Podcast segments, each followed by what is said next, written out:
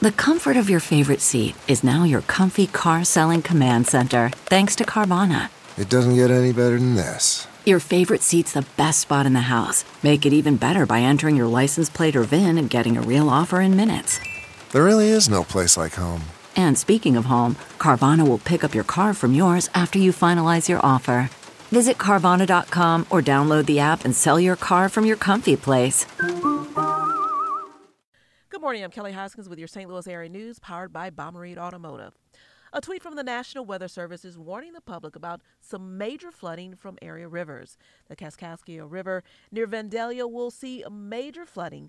Closer to St. Louis, moderate flooding will be in Valley Park, Troy, and St. Peters.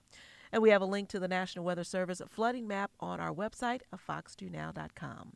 On to a Fox 2 follow up on a fatal car accident in St. Charles County.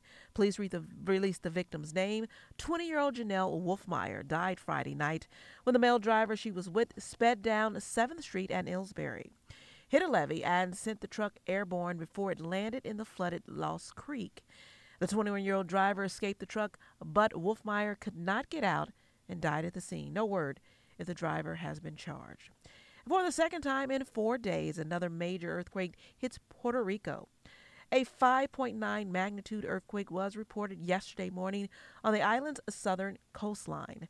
It caused landslides, damage to homes and roads. No injuries have been reported, and thousands of people are without power. On Tuesday, a 6.4 magnitude earthquake rocked the island, killing one person. That earthquake is being called the island's strongest earthquake in over a century. From the Fox 2 Weather Center, you woke up this morning, you might have noticed one to three inches of snow, with the highest totals west of the Mississippi River.